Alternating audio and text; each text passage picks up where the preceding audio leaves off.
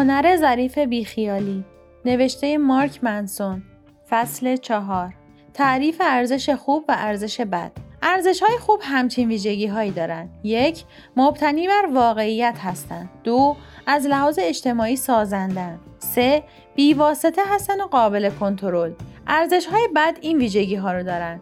یک، خرافی هستند. دو، از لحاظ اجتماعی مخرب هستند. سه، بیواسطه نیستند. قابل کنترل هم نیستند.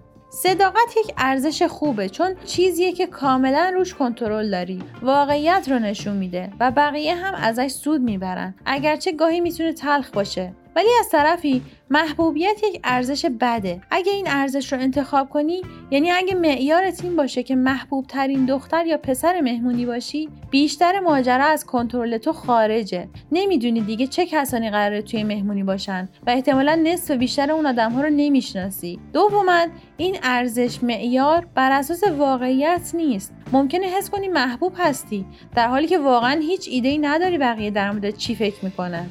چند نمونه از ارزش های خوب و سالم. صداقت، نوآوری، آسیب پذیری، دفاع از حقوق خودت، دفاع از حقوق بقیه، عزت نفس، کنجکاوی، کمک به نیازمندها، تواضع، خلاقیت. چند نمونه از ارزش های بد و ناسالم. سلطه‌جویی از طریق دقلبازی یا خشونت. همیشه احساس خوب داشتن همیشه مرکز توجه بودن تنها نبودن محبوب همگان بودن پولدار بودن صرفا به خاطر پولدار بودن. قربانی کردن حیوانات زبون بسته برای خدایان خدانشناس. خواهید دید که ارزش های سالم و خوب اونهایی هستن که از درون به دست میان. چیزی مثل خلاقیت یا تواضع رو میشه همین الان تجربه کرد. کافی ذهنت رو به سمت و سوی خاص جهت بدی. تا تجربهش کنی. این ارزش ها بیواسطه فوری و قابل کنترل هستن و شما رو با دنیا همونطوری که هست درگیر می‌کنن. نه اونطوری که دوست داری باشه. ایده های بد معمولا به رویدادهای خارجی وابستن. سفر با جت خصوصی. بهت بگن که همیشه حق شماست. در جزایر قناری ویلا داشتن. ارزش های بد اگرچه ممکنه گاهی باحال و لذت بخش باشن. ولی خارج از کنترل شما هستن و معمولا به دست آوردنشون نیازمند ابزارهای مخرب یا خرافی هستند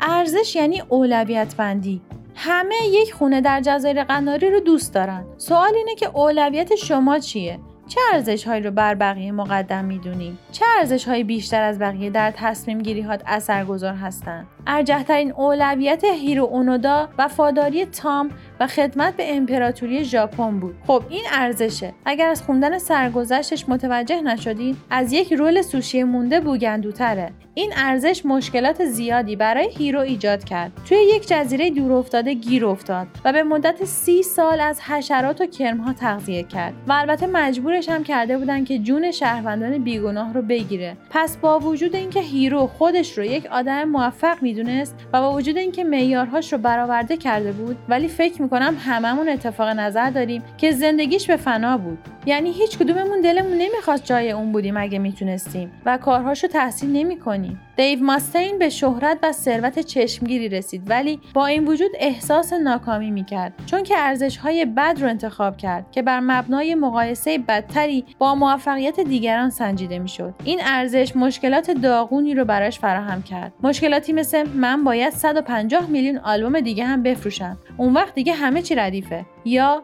تور بعدی من فقط باید استادیوم باشه. مشکلاتی که فکر می‌کرد باید حلشون کنه تا خوشبخت بشه. جای تعجبی نیست که چرا نبود. از طرفی پیت بست از این رو به اون رو شد. با وجود اینکه اخراج شدنش از بیتلز باعث افسردگی و سرخوردگی شده بود بزرگتر که شد یاد گرفت چیزهایی که براش اهمیت دارن رو از نو اولویت بندی کنه و زندگیش رو زیر نور جدیدی محک بزنه. به همین دلیل بست به یک مرد خوشحال و سالم تبدیل شد که در خانواده عالی با زندگی سادش حال می‌کرد. چیزهایی که چهار تا عضو بیتل سالهای سال برای دستیابی بهش در تقلا بودن وقتی ارزش های سخیفی داریم یعنی استانداردهای بد برای خودمون و دیگران تعیین می‌کنیم یعنی برای چیزهایی تره خورد می‌کنیم که اهمیت ندارن. چیزهایی که در واقع زندگیمون رو بدتر می‌کنن. ولی وقتی ارزش های بهتری رو انتخاب می‌کنیم می‌تونیم برای چیزهای بهتری تره خورد کنیم. چیزهایی که اهمیت دارن. چیزهایی که سطح سلامت و رفاهمون رو بالا می‌برن و شادکامی لذت و موفقیت رو به عنوان اثرات جانبی از خودشون نشون میدن. خلاصه بگم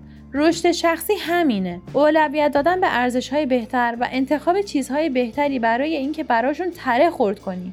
چون وقتی تره های با کیفیت تری خورد می‌کنی مشکلات بهتری خواهی داشت و وقتی مشکلات بهتری داشته باشی زندگی بهتری هم خواهی داشت. از اینجا به بعد این کتاب به پنج ارزش اختصاص داره. که اونقدرها با عقل سلیم همسو نیستن ولی ارزش هایی که به نظر من مفیدترین ارزش هایی هستن که فرد می‌تونه برای زندگیش انتخاب کنه. همشون یه جورایی از قانون تلاش معکوس پیروی می‌کنن که قبلا در موردش صحبت کردیم. چون همشون از جنس منفی هستن. همشون نیازمند رویارویی با مشکلات عمیقتری هستن و نه تفره رفتن ازشون و متوسل شدن به سرخوشی های زود گذر این پنج ارزش هم بحث برانگیز و هم رنجاننده هستن. ولی زندگی من رو از این رو به اون رو کردن. اولین ارزش که در فصل بعد بهش می‌پردازیم یک شکل افراطی از مسئولیت پذیریه.